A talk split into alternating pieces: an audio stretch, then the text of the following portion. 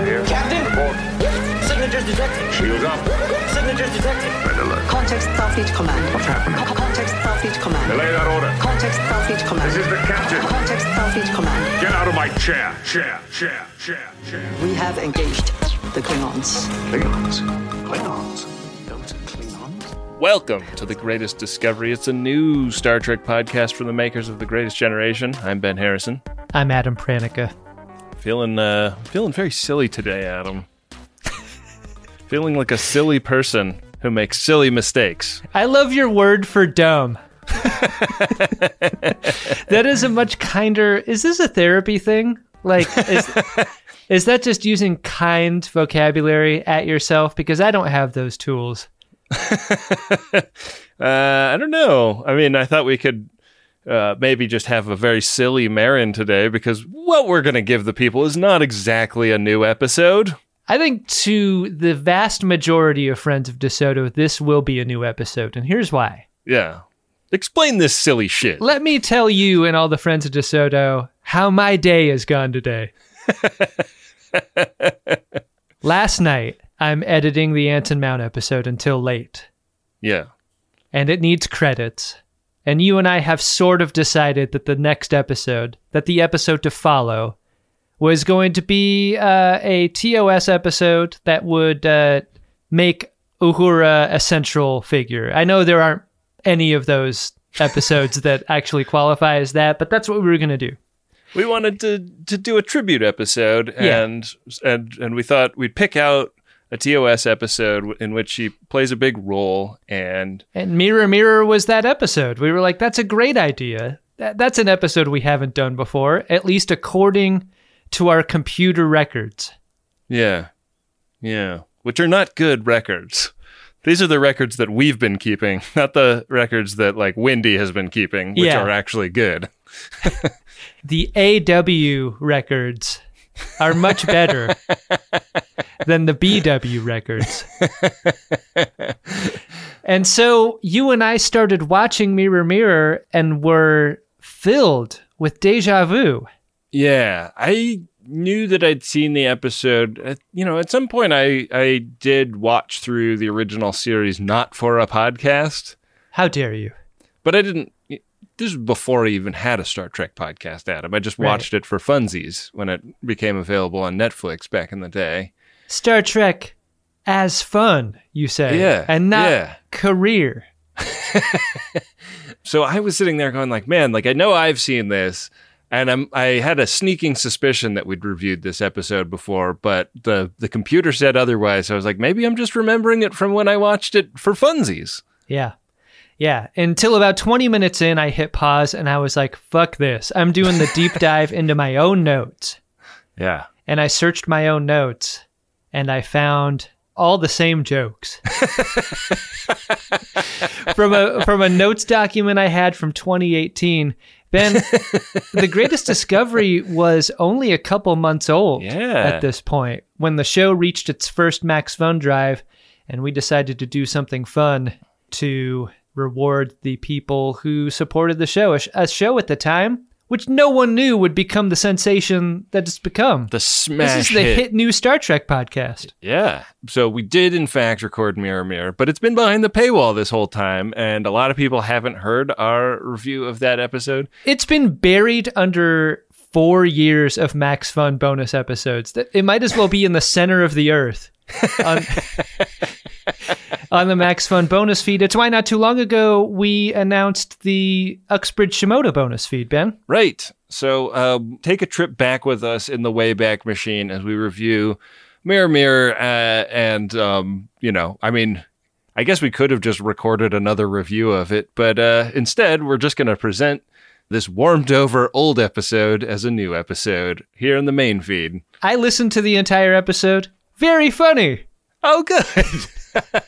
So he still had it back then. Oh, yeah. It's before the light went out. Amazing. Well, that'll be a nice refreshing thing to put in the main feed also. Yeah.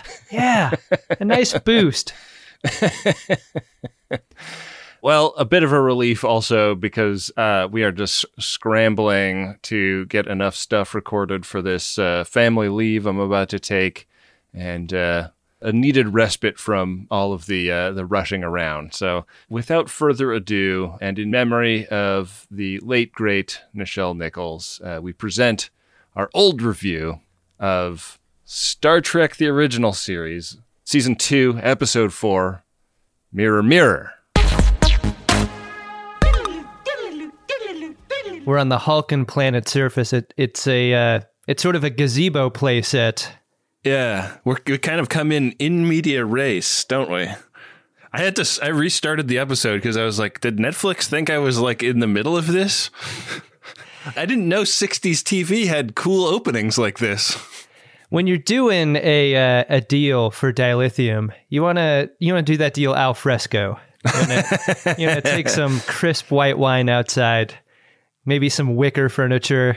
Yeah, really chop it up. That's what they're doing here. Except an ion storm approaches, and it's dropping all sorts of thunderstorm bangers on them. It's sort of encouraging them to wrap up their conversation, so the Enterprise crew can leave. And that crew's made up of Kirk and Scotty and Dr. McCoy and Uhura. The Halkan leader guy that they're talking to says that he can't part with any dilithium on behalf of the Federation because he's just too worried that the Federation will use it to do anything bad. And the Halkans really pride themselves on having a history of total peace. Yeah, what a bunch of pussies. Hey, man, Dan Savage would say they're a bunch of testes. Right. Pussies are very strong, Adam. It's true. And they are. Kirk is down there and he's trying to plead his case. He's like, we promise... we pinky swear the Federation is made up of good people. We're not a warrior race of genocidal maniacs. We just want to use these crystals to get around the galaxy. Certainly you can see that. And Tharn, the lead Halkan, who I guess has become their leader due to his advanced age. It's a gerontocracy? Yeah. He's like, I'd love to believe you, but I really can't. It's really left kind of open.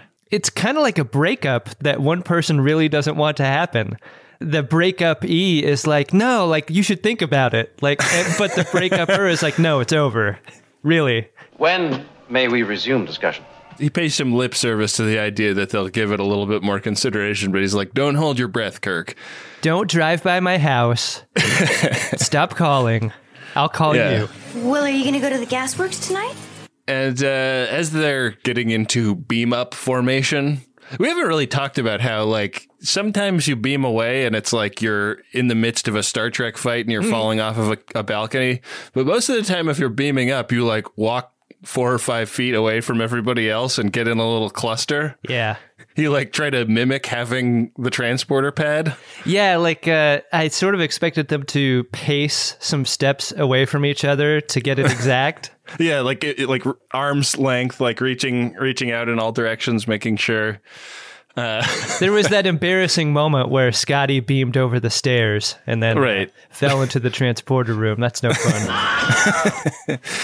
They're getting ready to beam up, and the Halkan guy, Tharn, is like, hey, by the way, you guys have that big crazy ship in orbit. You could just kill us and take the dilithium. And Kirk very smugly goes, yeah, and we're not gonna. So maybe consider that when you're considering who you're giving the mining rights to.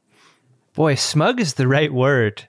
He is peanut buttered in that attitude, no matter what universe he's in. I don't know how much original series you've ever seen, but I'm just going to say it, Ben. I don't think I've seen an entire original series episode. All I've seen are the movies. Consider that. Yeah, the original series cast for me is the movie cast. And yeah, they're all like, the movies are all about like being old and like slipping into obscurity and stuff. And as a teenager, that really spoke to me.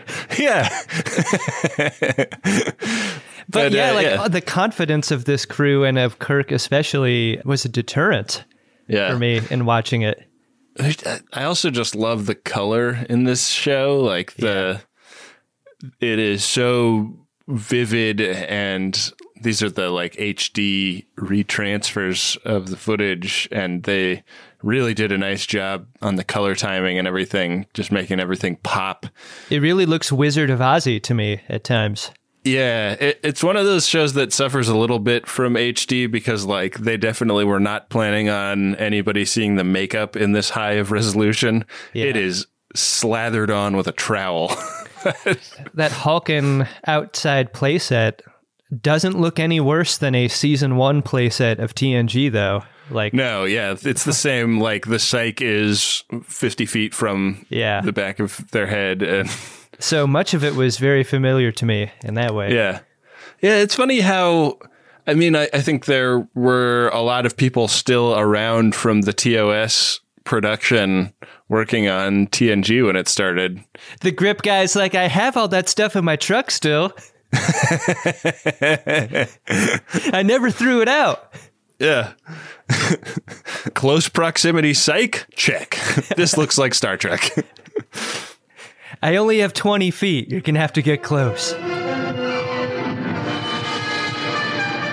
So ion storm, same thing that was happening when Lorca beamed off of his ship in Disco. You remember Disco's the thing that happened years before this? Yeah. Ion storm is raging over the planet, and they beam up. And when they beam up, their costumes have changed. They're looking at a goateed Spock. A lot of things are going weird. Uhura is fully midriffed out. Yeah. All of the women of the Mirror Universe are showing midriff. It's a choice that they did not choose to keep in Star Trek Discovery, and I wondered why all the pedants that criticized us didn't also take it to Disco for not being as midriffy as this. Good thing Nichelle Nichols is jacked on this show. Yeah, cause she has fucking great. Rock hard abs. Yeah. I had ab envy for sure. I've never had an ab in my entire life, and I'm right there with you, buddy. I was swooning. Speaking of Uhura, I had sort of expected her to be, throughout this episode, a very tertiary character.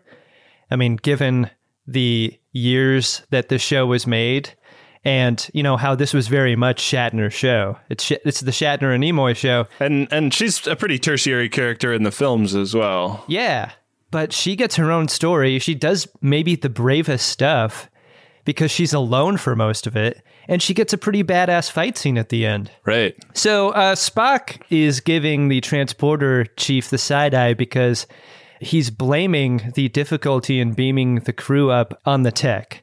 And the tech is like, there's all this lightning around. I did the best I could. And Spock was like, fuck that. You should have done better. I like that they beam into the costumes of their Mirror Universe counterparts, too. Yeah, there was no time for a montage of clothing changes, I guess, in this show. Ben, when you want to agonize someone on the go and you don't have access to an agonizer booth, what you want is a little agonizer brooch. And that's what all of the crew people are wearing. And that's what Spock demands of this transporter tech in order to punish him for his bad transporting. No, Mr. Spock! I tried. I really tried.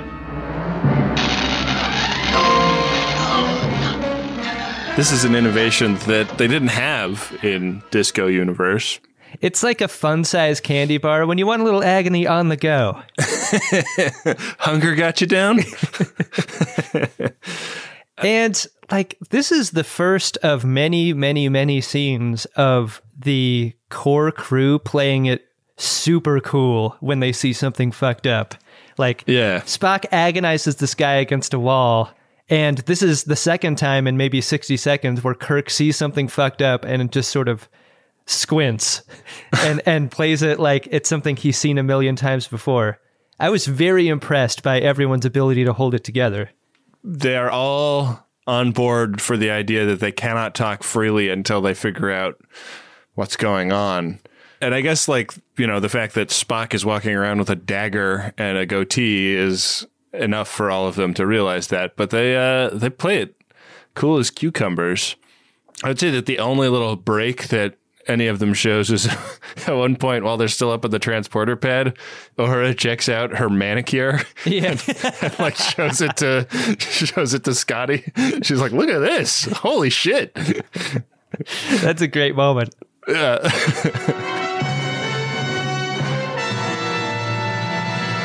But they come up with the excuse of, well, that, you know, a little bit of a bumpy transporter ride. Why don't the four of us and none of you go to the 6 bay and the doc can check us out and make sure everything is spick and span. This is basically the only thing that Kirk has the power to do is, like, as long as he's out in the open, he and the rest of them are in danger. So he's got to squirrel them away to talk about what the next move is.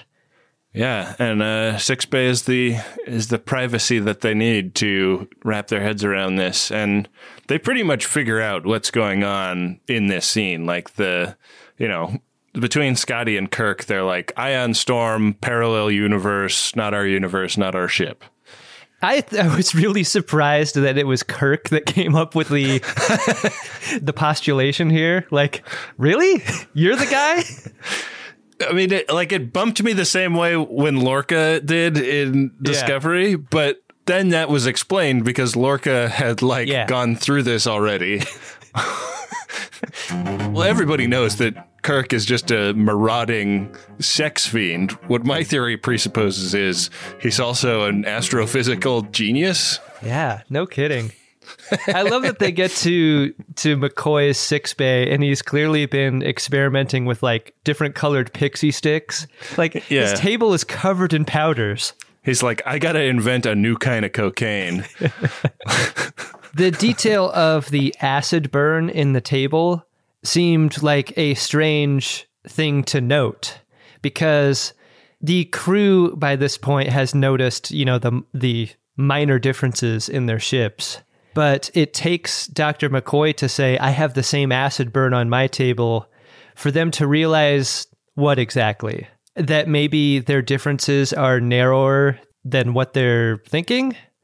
That just seemed like a detail that felt like a clanger to me.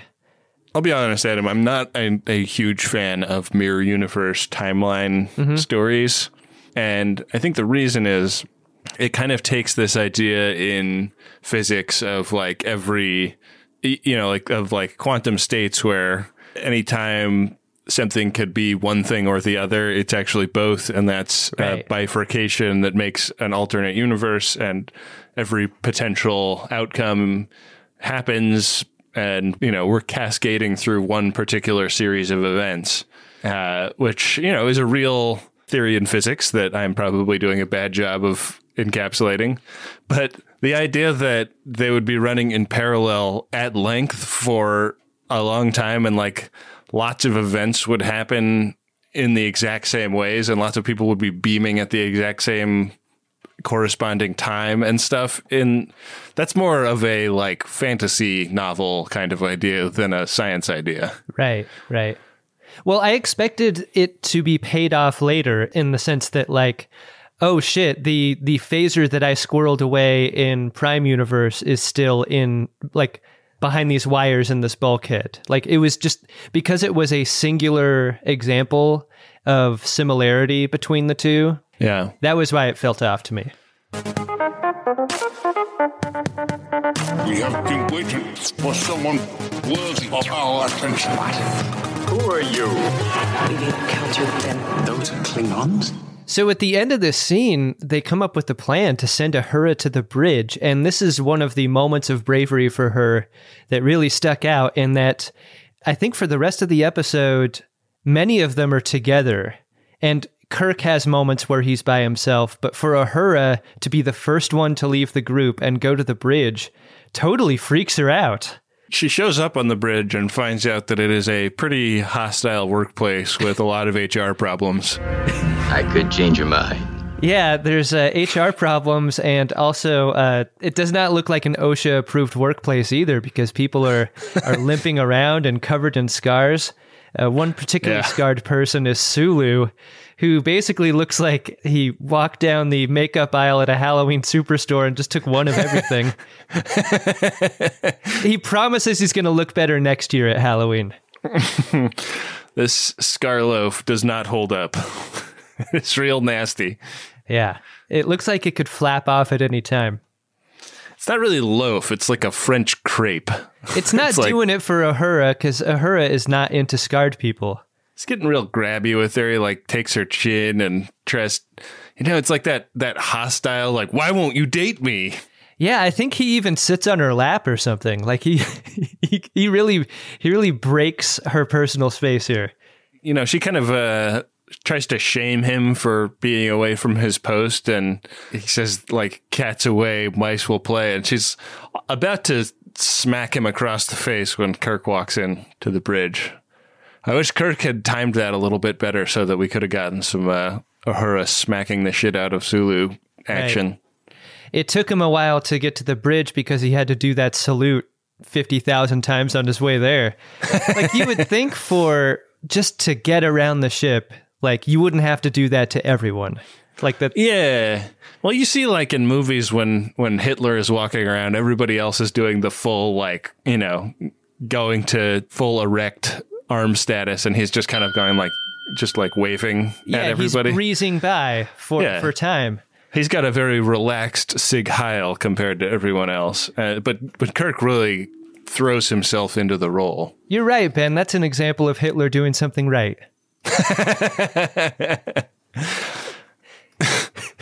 It wasn't all bad, Adam. One piece of good judgment he exercised was not taking up too much of his time doing Sig Heil really seriously. Whoever on the set dressing department got a hold of the stencil for making the Imperial logo really went sick. They fucking put that shit on everything. It's like you really know you're in a Target store when you see that logo on every fucking sign.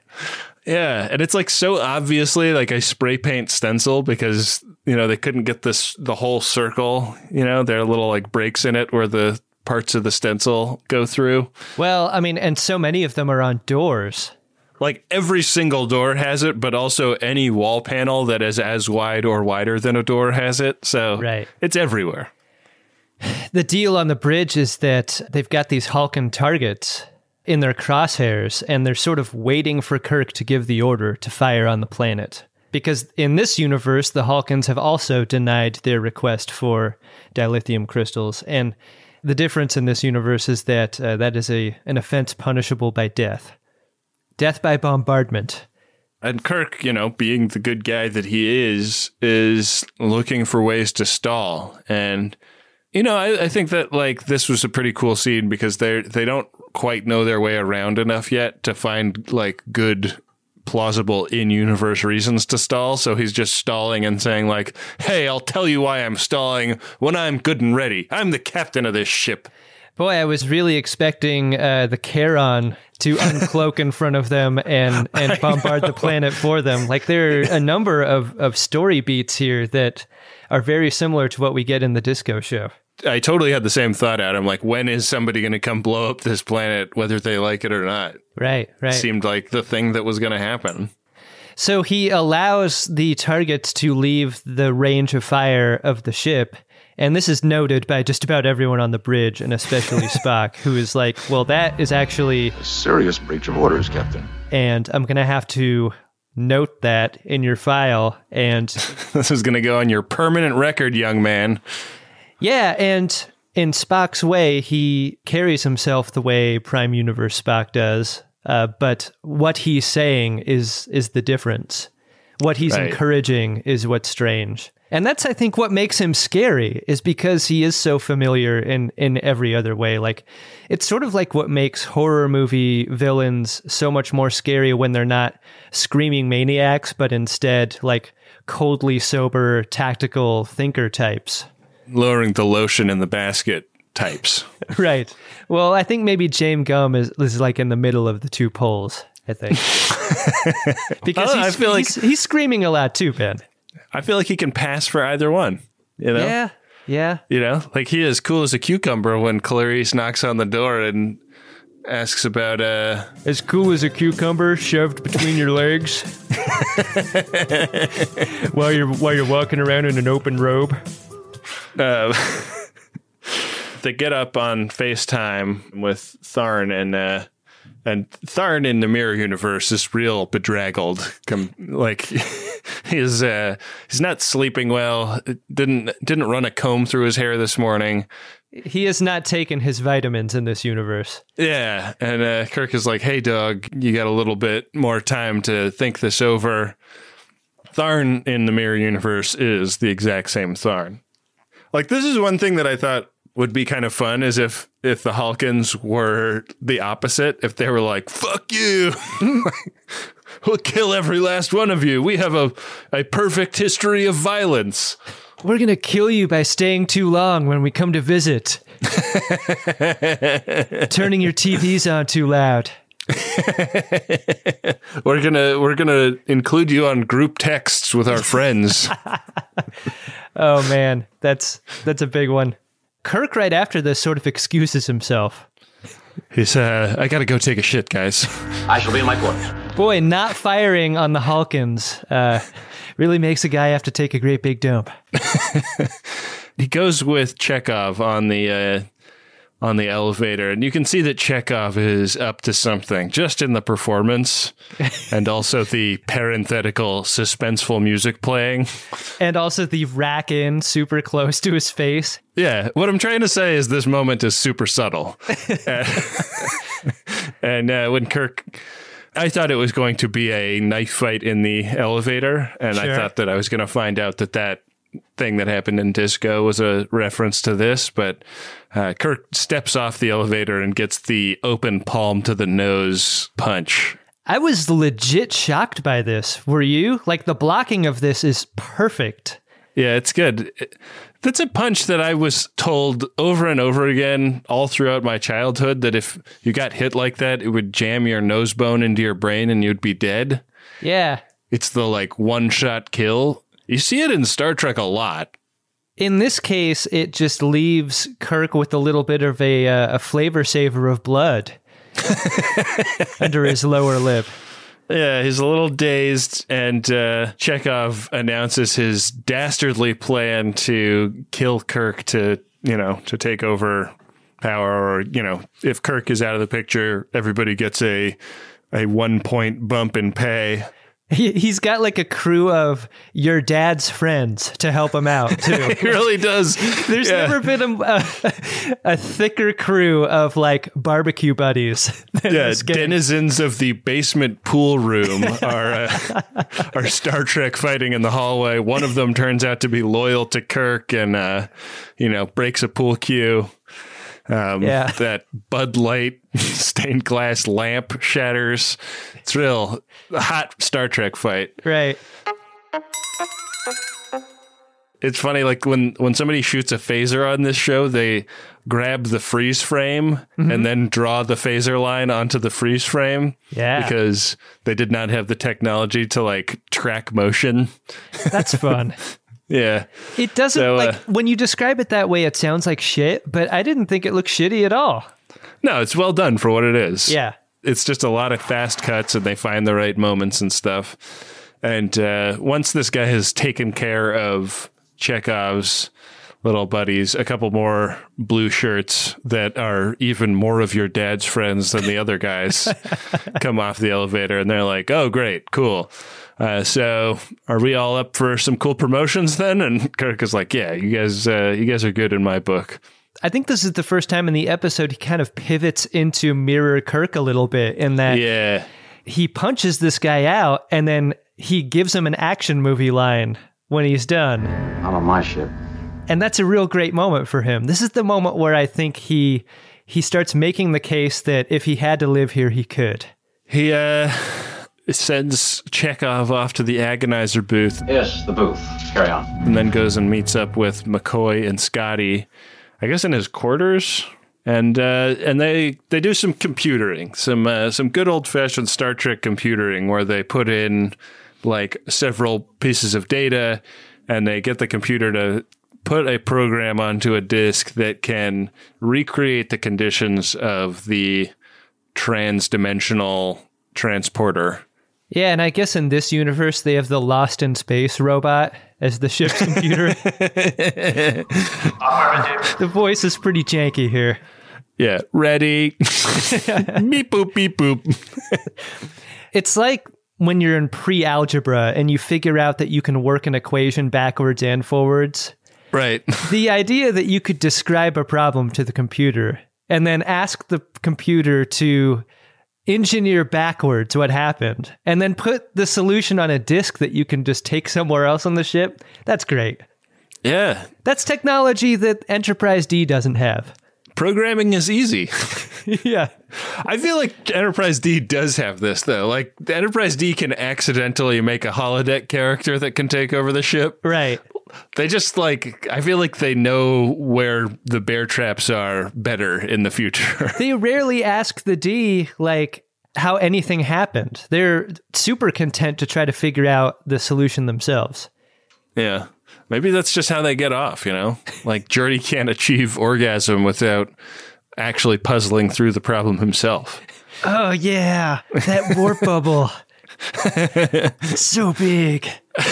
I'm guilty of a terrible crime, Doctor. For a good portion of the episode, just like in the Discovery eps, I was really wondering if we were going to see Mirror Universe counterparts in the Prime Universe. And sure as shit, they pay that off here in a really fun, like, almost throwaway scene. You only get like a minute. Smash cut to Spock throwing them in the brig. Yeah. It's awesome. Are you all executed? I think not. It's super efficient because it's that tiny set. It's one minute scene, and it's basically their four counterparts screaming inside a brig. Yeah, it's the one standing set from the show that they didn't redress by spraying that stupid logo everywhere. Yeah, tons of fun. Yeah, good times. So the idea is they got to split up again, right? Because Scotty's got to go. He's got to go figure out a place to stick this new program. It's going to involve taking warp engines offline. Yeah. And Scotty's been having trouble. Like, he was trying to sabotage the phasers so that they wouldn't have to kill the Halkans earlier, and didn't get very far. So this is a stressful situation where he has to, like, sneak around in engineering and do this. Yeah, the stress is getting multiplied because as they get more and more separated, that's how things get more and more dangerous. And they're doing a great job of heightening the tension here. I really felt at this moment in the episode that things were getting very stressful. Well, the only way to really relieve stress, Adam, is with a nice sexy time with a sexy lady. Yeah. And that's what Kirk finds when he goes to his room. Yeah, he finds the fair Marlena Moreau waiting. And in the way that she's sleeping on his bed, you wouldn't think that her hair would be perfect upon standing up, but... Oh, but it is, Adam. Yeah, she's looking great. She must have only laid down a moment ago. Boy, the women's hair in this episode is really something else. Yeah. Yes. Yeah. Like, more length and volume than is humanly possible at every turn. This seems like the most difficult scene for Kirk to act as if, because in every other moment, there were multiple people to sort of take cues from. And when confronted with Marlena, he only has her. You must know what you're doing. You always do. This seems like the most difficult thing for him to do because she's not giving him anything to work with. He's trying to figure out if they're lovers, which they clearly are. He's trying to figure out if she is like a crew member even, and what exactly she has the power to do over him. She's got a rank, but her job seems to be hang out in captain's quarters and be available for sex, maybe.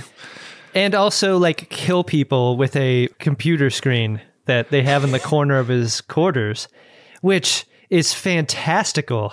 It's the Tantalus field. So it's revealed that M.U. Kirk has this Tantalus field device that he stole from some alien race, and what it is a surveillance system where he can, like, set the screen to focus on anybody on the ship and then press a green button and they disappear. So this is the secret to Kirk's power, is that if anybody gets a little big for their britches, he can sort them out, you know, without having to knife fight them in a corridor. It's a power that's almost Q-like. It's so powerful. I press him, and he dies.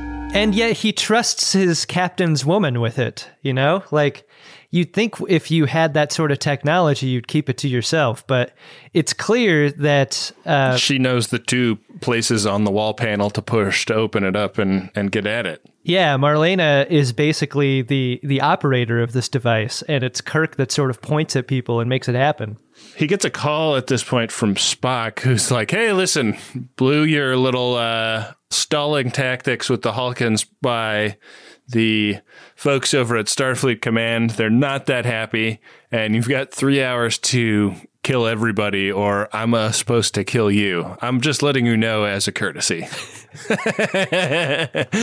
It's like getting a wake-up call at a hotel. Like, thanks. Like, it's almost exactly that way, because you hate to get that call, because it's 4 a.m. when you need to get one.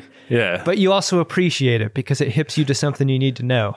I would love to hear war stories from the person who does the wake-up calls at a hotel, like what kind of abuse they get flung back at them, you know, like weary business travelers who went to sleep with 4.5 whiskeys in them and then wake up at 4 a.m. and go like, fuck you, the Hamilton account will take care of itself. We're constantly pitching new podcast ideas to each other, Ben. I think that's a good one. It's just 15-minute episodes. I'm into that. Don't steal that. I feel like Radiotopia would give us some money to produce that, right? Yeah. If we get some sound-rich editing techniques. Oh, so rich. That rich hotel room audio pastiche. Oh, man. Last week I was traveling for work, and I stayed in a hotel room that was just like, it seemed like all of the sounds in the entire hotel somehow focused themselves in my room. Like every drunken idiot walking down the hallway at 2 a.m. and your room was an audio vanishing point. Yeah. I also at one point called down to the front desk because like I got in late and I just needed to like eat something quick and go to bed. And I called down and I said, do you guys have in-room dining at this hotel? I can't find a menu in my room. And the guy at the front desk said, I mean, you're allowed to take food to your room. I love that guy. I know how angry that must have made you, but that is hilarious. Oh, thank you. Cool. Back when I used to work retail, I got in trouble with management for a customer came up to me and asked where the print cartridges were, and we were both standing right in front of them. And I thought it was a bit, because it was so unbelievable. Like basically this entire aisle was print cartridges, and I looked at her with the face that I often have, and you've seen it before, and I was like, you mean these? And then 20 minutes later, a manager came over and was like, yeah, we had a complaint about you with regard to the print cartridges. And I'm like, you've got to be kidding me. Like, let's reenact exactly what happened. Like, and I'll show you how ridiculous her complaint. Oh, that always goes over well with a manager. The get a load of how funny I really was defense. No, but it was a bit. All I do is bits. No matter what. Yeah. Unfit for retail, the Adam Pranica story.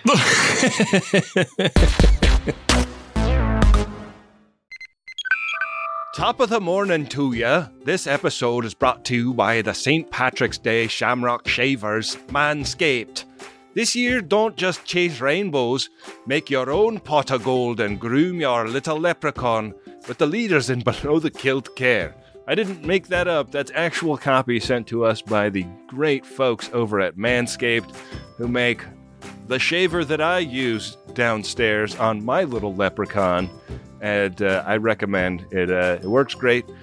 Trimming the hedges in your Irish garden isn't just for below the belt. You can complete your look with their new signature Beard Hedger Pro Kit plus Handyman Electric Face Shaver. Everything they make is really good and high quality, and this new trimmer that they have comes with 2 interchangeable next-gen skin-safe blades. They've got one for a classic trim and a new foil blade to go smooth wherever your heart desires. So get 20% off plus free shipping with code TREK at manscaped.com.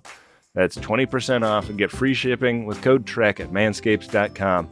This St. Patrick's Day, make sure your little hairy leprechaun is luckier than ever with Manscaped. I spent a lot of last week sick in bed And one thing I was so happy I had when I needed something to eat but didn't really have the energy to cook myself something was Factor Meals. Got a couple of these in the fridge at all times, and they are delicious, fresh, never frozen, chef-crafted meals, and they're ready to go in just about 2 minutes. And this is convenience food that is actually tasty and full of real ingredients and not hyper-processed crap. And they got you covered all throughout the day. They got pancakes, smoothies, grab-and-go bites, and you can get as much or as little as you need by choosing your meals every week. Plus, you can pause and reschedule deliveries at any time. So head to factormeals.com/Trek50 and use code Trek50 to get 50% off. That's code Trek50 at factormeals.com/Trek50 to get 50% off. Back for another game. You know it. What's going on? Just one more week till MaxFun Drive. Hard to believe. It's been a heck of a year since the last one. We're now a worker-owned co-op. We raised $50,000 for charity last year. And we've added a bunch of awesome new shows. But do you think we're ready to do it again? Absolutely. Lovely new gifts are lined up. The episodes will be amazing. And wait till everyone hears the bonus content. Yeah, plus they know to go to MaximumFun.org/newsletter, so they're getting all the news. Oh, like that meetup day is on Thursday, March 21st. Then what's bothering you? Me? Oh, nothing. We're all set for MaxFun Drive to start on Monday, March 18th. I just didn't want you to see this coming. Check. What? Hang on. Most of the plants humans eat are technically grass. Most of the asphalt we drive on is almost a liquid. The formula of WD-40 is San Diego's greatest secret. Zippers were invented by a Swedish immigrant love story. On the podcast Secretly Incredibly Fascinating, we explore this type of amazing stuff. Stuff about ordinary topics like cabbage and batteries and socks. Topics you'd never expect to be the title of the podcast, Secretly Incredibly Fascinating. Find us by searching for the word secretly in your podcast app. And at MaximumFun.org. What? What's happening? What? No! What's all this? I'm trying to save you. What is this? So we've got, like, some new information. There is a death ray device. The clock is ticking. Kirk radios up to his buddies in the engineering section, Scotty and McCoy, and says, like, hey, listen, like, we're in big trouble because Spock is going to kill me in 3 hours. And Scotty's like, you don't know the half of it, dude. If we don't beam out of here in 30 minutes, we are all fucked because the window of, like, you know, field density or whatever is closing. And if it goes back to normal, we are not going to be able to punch through into our own universe. Kirk is like, I came up with this whole idea. Of course I know what field density is. Jesus, Scotty. Everybody knows I know what field density is. Of course we do, sir! It's so hard to tell how much information Kirk needs based on that earlier scene where he comes up with a whole idea. And the complicating issue is they're going to have to divert warp power to power up the transporter for this thing. And that is going to raise eyebrows on the bridge. Like, people will notice when they do this. So they need to figure out a way to distract Sulu, who's the chief of security. And they need to do this all in the next 30 minutes. So I was pretty impressed with, like, the octagon of conflict that this show constructed. Because, like, it's Spock sort of for and against Kirk. It's Sulu against Spock. It's Sulu against Uhura. It's Marlena Chekov against Kirk. If you were to tell me that we would have fairly developed conflicts between all of these characters and you only had 45 minutes to set that up and also conclude the story, I would have said that you would have needed 2 episodes. But this episode is kind of a Swiss watch. Like, I reread the plot synopsis this morning. Yeah, did it take you like 20 minutes the way it took me? It's so crazy to go back into TOS eps. There's substantial research to be done on these. We have a little scene where Spock figures out that Scotty and McCoy are doing something, but he can't figure out what they're doing because they put, like, a security lock on the program that only Scotty and Kirk have access to. And he starts talking to Sulu about Kirk and the 3 people he beamed up with are up to something. when you're on a crew where death moves you up a rung, like every single conversation ends up being like lowly Sulu. He is as close to the captain's chair as he could ever be. Like he's seeing people with a chance to die ahead of him, and he's just relishing that. But like they're also like really afraid of Kirk because I think it's Sulu that says his enemies have a way of disappearing. Yeah, everyone knows that he has a secret power. Yeah. I'm in command. I could order this. So back to Kirk and Marlena, who has changed into a very revealing, like, it's basically like a bikini with a sheer cover-up. Right. More than a dress.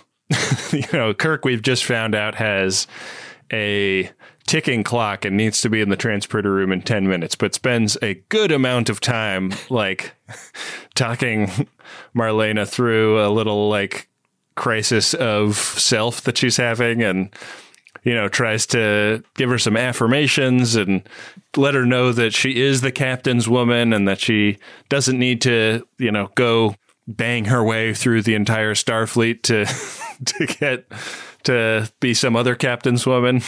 This is one of my favorite scenes in the ep because they're saying a lot of things literally, but they're also meaning things differently than how they're saying them. And yeah, they're sort of confusing each other, and Kirk kind of confuses her with a kiss. Yeah, she totally thinks he's calling her a loose woman, and he's like, no, I just think you're very capable. Yeah, I really like that. I liked how their confusion with each other didn't lead to a revelation. Like, the subterfuge remains. She can tell that he's different and has changed somehow, but there's not that reveal that is like, oh, you're definitely not the man that I knew. You're just a man that I used to know in a weird way. It's been a long time since he kissed her like that. Yeah. And that really puts her on Kirk's side, I think, that scene. Like, it seems like a long time to spend when the clock is ticking, Like, the tension right before this scene gets ratcheted up to 11. And then this scene is like long and does not really seem to have a lot to do with Kirk's problem. It's to do with her problems. I almost feel like they stopped the story here and then wrote the end. And then like this scene exists so that Marlena can get them out of the pickle at the very last scene. Yeah. And you don't allow that unless you have this scene a few scenes before that. Like the math of the show depends on this moment, and in a linear fashion it doesn't make sense that Kirk is there, but like in total you need this scene to happen. Right.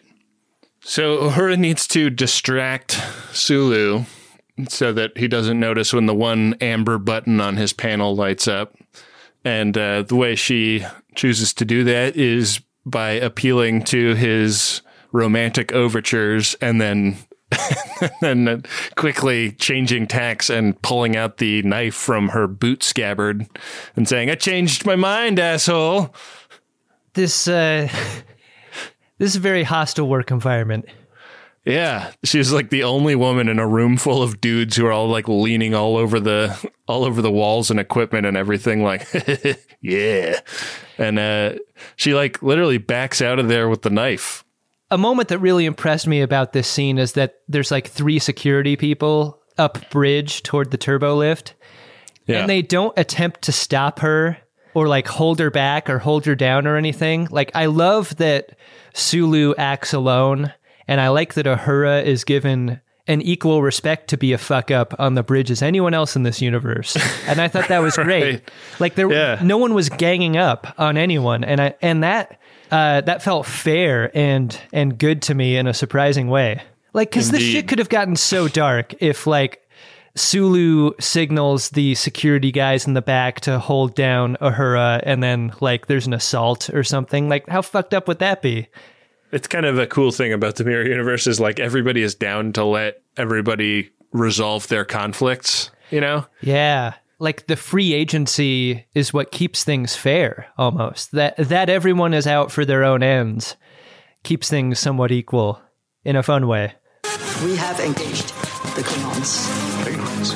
Klingons? Those Klingons? What the hell is going on this ship? I have no idea. What is this? Sulu did not notice the warp power transfer, and it looks like we're home free. And Kirk is in the transporter room modifying the controls when Spock gets the drop on him. Takes Kirk into 6 Bay, where the other three are waiting for him. And Spock is like, oh, I get it now. The landing party. There's something wrong with all four of you. The clarity of his thought is contrasted with the grainy blimp footage that we get in the fight scene that follows. Yeah, because we go way up high for some of this fight scene, and there are some stunt performers not wearing the right facial hair, maybe not even wearing the right uniform. It's like the fight scene in I'm Gonna Get You, Sucka. Yeah. Everybody is just obviously a different person. That was my fight. In an episode that I didn't feel like had aged particularly poorly, this is the moment where things really went wrong. I mean, it's all the Star Trek fighting you've come to know and love over the years, but intercut with that stunt work that is like not truly necessary. Because the close-up stunts with the primary cast look pretty good. And I think you could intercut all of those without having to go up high just to see someone thrown over a 6-bay table, you know? Like, that stunt isn't good enough to cut away to. Right. It's like people just doing somersaults. You can get the same effect by just moving the camera fast and going in close as people swing their arms wildly. Yeah. Pretty fun. A lot of those, you know, dropping an axe handle on someone's back or like the open palm punch, like a lot of like straight across the line Star Trek fighting here. Yeah, this is the filmmaking of people who know that the only people who ever watch this will be watching it on crappy TVs from the 60s. The roundhouse that Admiral Quinn created for himself has not been discovered yet, unfortunately. Not a lot of legwork. So they kick Spock's ass. I think they like break a skull over his head or something. Is that what it is? Or is it just like a ceramic pot? I think you want to decorate your workspace with a couple of personal items, Ben. It keeps your zone of influence cheap and cheery. Just check in with HR to make sure nothing violates company policy. Lets other people know you have a bit of a personality and maybe some interests outside the workplace. Yeah. You think Kathy is hilarious. Always seems like swimsuit season is coming up. Yeah, I know. Knack. It's always swimsuit season in the Mirror Universe. The way Spock gets taken out is pretty rugged and pretty brutal. And Scotty's like, hey, guys, we got to go. Like, the door is closing on us being able to get back. And Bones is like, no way, dude. Like, this guy is going to die unless I treat him. So you guys need to help me get him on the table right now. And this starts a fairly pronounced countdown scene. And the conflict is that McCoy's sense of medical duty and not doing any harm, the Hippocratic Oath of the Prime Universe, I guess, is portable to any universe that he goes to. Well, it's the same, like it's McCoy being confronted with the same kind of dilemma that Kirk was confronted with, right? Like Kirk is not going to take out a planet full of people, even if it isn't in his universe. It's like he can't live with himself if he does that. Right. And so McCoy makes the case that he just needs 5 of the 15 minutes to fix Spock up. And that will allow enough of a cushion for everyone to get to the transporter room, with him the last one to show up, so that he can live with himself if, in fact, they're able to get back to Prime Universe. Right. But this delay is enough for Sulu and a bunch of his security guys to now get the drop on them. And they hut into the 6 Bay. It's not looking great for the gang. But then Marlena starts pushing buttons on the Tantalus field, disappearing Sulu's men in order from least important first. She's got a code. Yeah, Sulu's, you know, red shirts first, and then Sulu's like, all right, well, this isn't going great. So he still tries to knife Kirk, but Kirk does the karate chop to the forearm, disarms him, and they knock him out. And Bones is like, all right, why don't you three go on ahead, get the transporter room ready for me. I got to finish up with Spock. Spock kind of like comes to on the table and forces a mind meld with Bones, because Spock, like, Mirror Universe Spock cannot wrap his mind around why anybody would help him or why the gang is behaving the way they are. This scene where Spock wakes up, you really get a nice shot of his eyeshadow. The man must also have the power. I thought it felt a lot like Picard waking up as Locutus. Like, the way he grabs McCoy's forearm felt very similar to me. The way he wordlessly does that, especially. I don't know, that made me think of that scene. Really intense moment when he gets up and sort of pushes McCoy against the wall. McCoy doesn't say anything. It's the silence in this scene that is... especially heady to me. Not the last time Spock and McCoy would share minds. Yeah. So the other three show up in the transporter room, and Marlena is in there waiting for them with a phaser. She wants to go with. She's like heard over the Tantalus what the real story is, and realizes that Kirk is not the MU Kirk that she's been the captain's woman of. But she likes the idea of this prime universe, and she wants to go with him. And he says, like, listen, we got enough power for 4 people, and I got to take the 4 that we came with. She kind of presents a Kobau kind of plan to Kirk. Maybe we can start a new life. You take me with you. If you don't get that reference, go ahead and listen to our Friendly Fire bonus episode, which is also in the MaxFun donor bonus feed. I really felt bad for her. Like, it would have been cool if she was able to go back with them, I think. But this isn't that kind of show. No. But yeah, a lot of the time, people that get to see how good it is in Prime Federation don't get to then go live in Prime Federation. Yeah. What a tease. My people were biologically determined for one purpose alone. To sense the coming of death. What? To sense the coming of death. This doesn't make any sense. I sense it coming now. None of it makes any sense.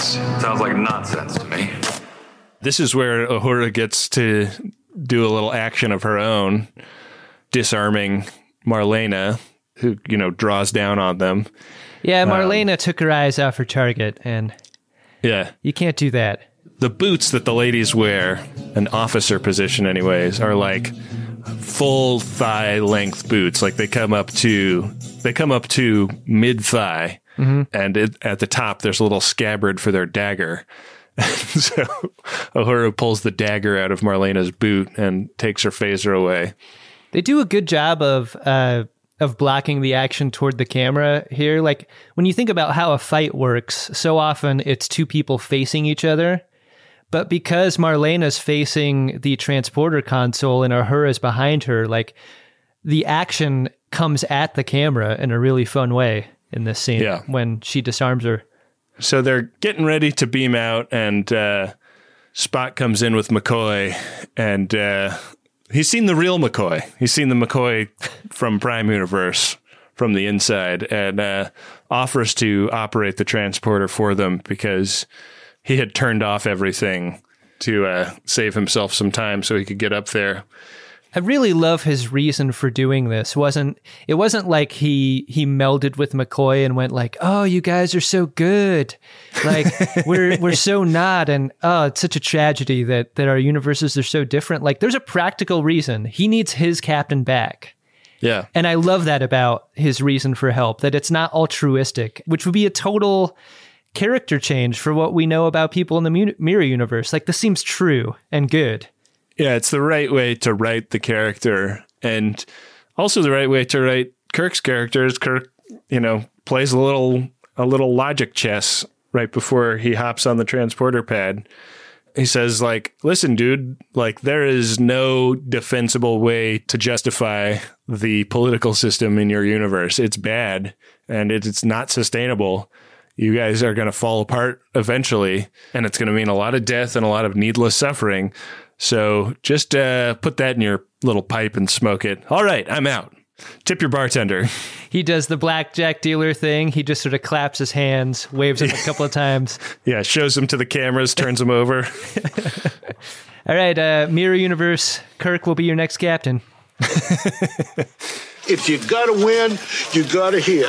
They hop on the transporter pad, and they rematerialize on Good old Prime Enterprise and goateeless Spock greets them, and the button on the episode is they're hanging out on the bridge, and Kirk is like, Spock, you're a real sharp tack. How did you know that our counterparts from the Mirror Universe weren't really us? And Spock says that because they were barbarians, they couldn't play like they were civilized in the same way that civilized people can play like they're barbarians. Sure would have been interesting to see the flip side. Like, they could have done this episode twice, right? Back to back. That would be cool. And you see Mirror Universe crew try to escape their own situation. Like, what if Spock had not brigged them and instead they had free run of the ship? Would have been an action show. Kirk and Bones start kind of busting Spock's chops about how the beard gave Mirror Spock character. And it's a good thing Spock doesn't process feelings like humans, because they really fucking make fun of him for like the last 2 minutes of the show. Yeah, but he gives as good as he gets, because he says that he thought that the brutality and savagery of their Mirror Universe counterparts were splendid examples of Homo sapiens. Yeah. The very flower of humanity. He double middles them with his logic. At this moment, a Prime Universe Marlena shows up on the bridge with a pad for him to sign, and Kirk like double takes, like a guy working a construction site. Like, who is that DJ Scat Cat in the... he basically DJ Scat Cats her and like pursues her across the bridge after a moment of recognition. I think we could become friends. Like, there are Mirror Universe elements to the Prime Universe, and one of them is Kirk's free ability to hit on whoever he wants in the workplace. He does indeed have that, Adam. Did you like this episode? I did. I was really tired when I was watching it, so I was like, you know, and the pacing of TOS episodes is so slow compared to Discovery episodes, for example, that I definitely had to like make a conscious effort to pay attention and not like look at my phone and shit. Oh yeah. But the story was fun, and I think it's well written. I think the pacing and you know, like there's stuff that's hokey about it, but there's also stuff that totally holds up and is good. So yeah. With all the caveats of Mirror Universe anything, I liked this. I think this is maybe a better episode as a one-off than the wellspring for an entire series of things that happen in this universe. Mm. But a fun one-off, in my opinion. Yeah. How about yourself? I am surprised at how much I really liked this episode, because I approached it from the perspective of a guy who never wanted to watch a TOS episode. Yeah, we talked about the idea of doing this as our bonus for the donors, and we were both like, all right. Yeah, I expected it to be a slog of hokiness and for it to be not fun at all. But this episode held my attention, and I was very excited to see it. And it makes me excited for the possibility of watching more TOS episodes, to be honest. And that is a feeling that really surprised me. I didn't think I would ever come to a point where I would be interested in doing that. Whoa. And I think it's opened me up to the possibility. So I think one of the things I'd like to explore the possibility of with you is watching maybe the Harry Mudd episode, watching maybe the other Mirror Universe episode in TOS, and doing a little bit of that dabbling while we do the Discovery show. Not committing fully to watching TOS, because who would do that? But it's got me interested in seeing more. I think this is a fun ep. Maybe it's an outlier for TOS in that I've been duped, and that could very well may be the case. But if I was duped, then they did a hell of a job here, because I thought Mirror Mirror was a lot of fun. We have been waiting for someone worthy of our attention. Her tongue is too human. I am programmed in multiple techniques. Her tongue is too human. A broad variety of pleasuring. What's happening? What is going on?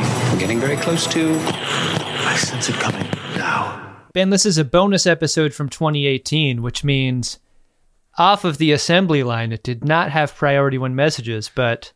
now that we've resurrected it, now that we've dug it up, out of 4 years of bonus episodes and surfaced it like a sunken battleship. We're ready to fill it up with priority one messages, Ben. What do you say we get over to the inbox and see what we got? I thought you'd never ask. Priority one message from Starfleet coming in on secured channel. Adam, our first priority one message is from Ducky, the dude who called Ben a fake fan on Twitter. Ooh. It is to Ben. Just Ben. You know what's funny about that is that when I listened to this episode, we commented on how many people had taken great umbrage with the idea that we hadn't really watched TOS episodes at all, and that this was some sort of way to satisfy that angry horde, Ducky being among them, I'm sure.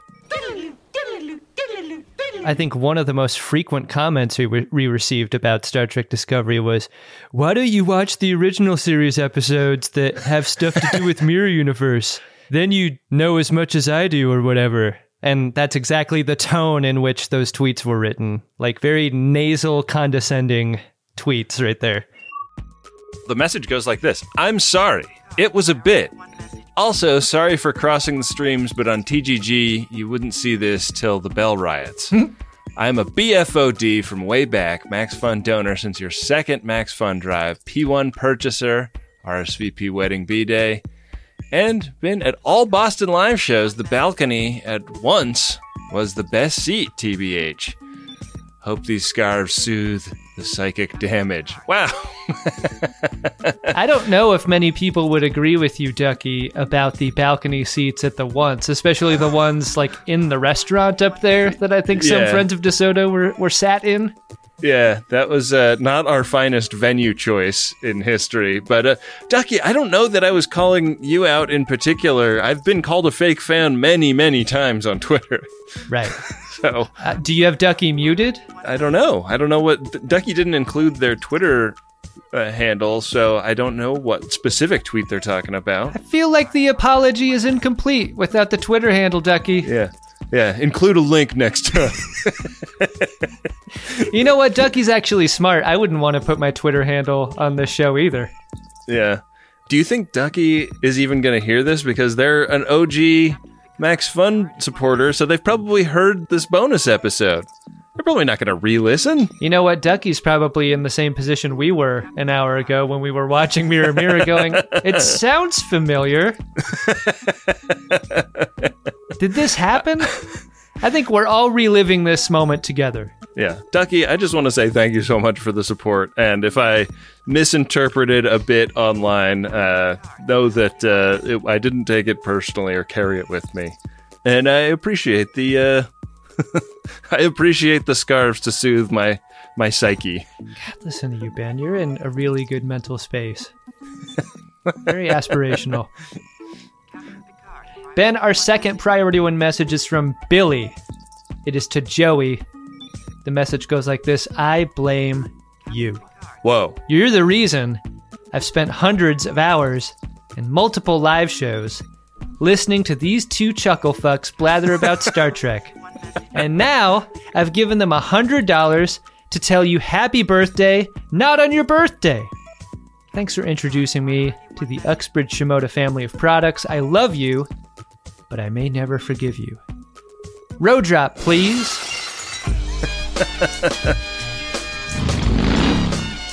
Hey, we appreciate Joey as well for A, ruining Billy's life, and B, putting people onto the podcast. You can call me a chuckle fuck, but it'll cost you $100. That money supports the show. Indeed. Thanks to everyone who got a P1 on the episode today. We really appreciate it. If you'd like to get one, head to MaximumFun.org/Jumbotron. Adam, did you have a drunk Shimoda? Incredible. Drunk Shimoda. If we were ever to do TOS as a Greatest Gen series, I feel like there's no way Kirk could be beat over the long term. And I'm just going to start it off with Kirk. This entire situation should be terrifying, but he's the guy who sort of holds it together for the crew. And I like seeing that. Uhura's scared. Scotty and McCoy are seeing shit that's freaking them out. But there are times in this episode that I feel like Kirk is adjusting and playing the long game, in that if he has to stay, could he do it? And I think he is uniquely equipped to be able to survive in this universe with very few adjustments. And there's a fun factor to that that maybe is just a projection from me onto him. But like, there are moments where I feel like he's enjoying this in a fucked up way. There's like his makeouts with Marlena, his Star Trek fight in the hallway, like how good he is at not betraying his true feelings to these people who, upon discovering him, would kill him immediately. He was super competent in a way I wasn't expecting. I thought he would be clobber him up Kirk, but he seemed more of the reasonable thinker than I ever imagined him to be. And maybe that's anti-Shimoda in a weird way too, but I guess for the first reason, primarily, I'm making my Shimoda Kirk. What about you? I don't know if this quite counts as a daily double. It's kind of a daily double edge case, but I'm going to go ahead and say it does. My Shimoda is Mirror Universe Kirk. Oh, fun. For the reason that he let his special lady know where his death ray was. Right. Like, that is an amazing amount of trust within the context of a super untrusting mirror universe to extend to somebody. And it is like, it's revealed that it is not a good thing to trust her with at all, because the second he leaves the room, she fires that bad boy up and is following him around the ship with it. There are some things that we don't disclose to our wives, Ben, and where the death ray is one of those things. Yeah. I got to go into the other room for, I don't know, masturbation. That was an extra long shower you took there, Ben. What was that about? That was not the death ray.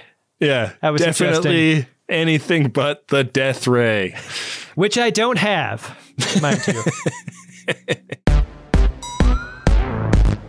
Wow, Adam, an episode that predates Edward Larkin's. That was a lot of fun to listen back to.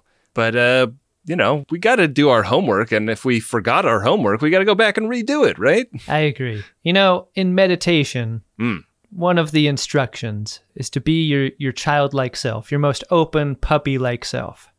Sure. When I listen back on you and me doing the show from 4 years ago, listen to those puppies. Just playing around in new Star Trek, not having any idea what would be in store for them 4 years later. We truly didn't. We didn't know what we were staring down the barrel of. No, and that is a great big, long, dirty, hairy barrel of Star Trek that we were staring down. Now, in all this excitement, I kind of lost track of whether there's 5 new Star Trek series or 6. So you got to ask yourself. Do I feel lucky? Well, do ya, punk?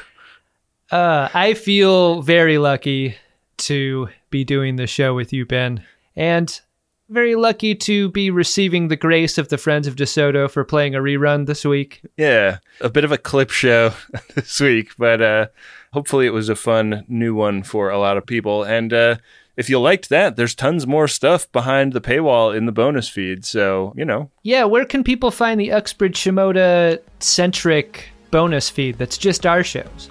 So if you're not yet a supporter, go to MaximumFun.org/join and set up a membership. And then if you are already a member or have just become a member, you can go to MaximumFun.org/DeSoto. And when you sign in there, it will just filter to our shows. And all of the bonus episodes we've ever made for either of them are in there. So go check them out. Yeah. And in some cases like this, they go back many, many years. Indeed. And we're making new bonus episodes every month. So that's right. Lots more to look forward to. With that, we're going to throw to our producer, Wendy Pretty, to close out the show. Here's 4 years ago, Wendy, to end the show in her best NPR voice. Take it away, Wendy. The Greatest Discovery is an Uxbridge Shimoda podcast on the Maximum Fun Network. It's hosted by Ben Harrison and Adam Pranica, and it's produced and edited by Wendy Pretty.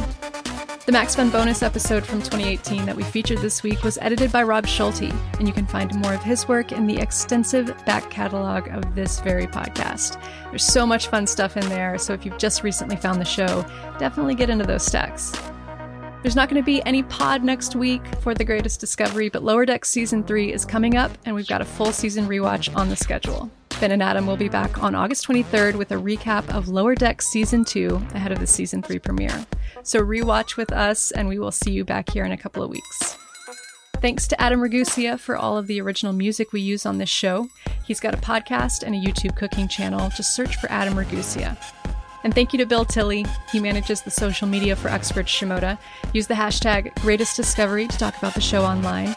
And make sure you're following @GreatestTrek on Instagram and Twitter. Thanks for listening. We'll be back in 2 weeks with more of The Greatest Discovery.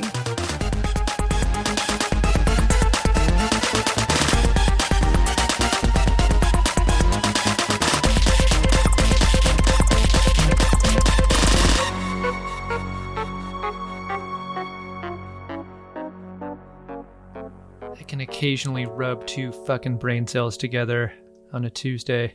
Hey Utah, give me 2 brain cells. MaximumFun.org. Comedy and culture. Artist owned. Audience supported.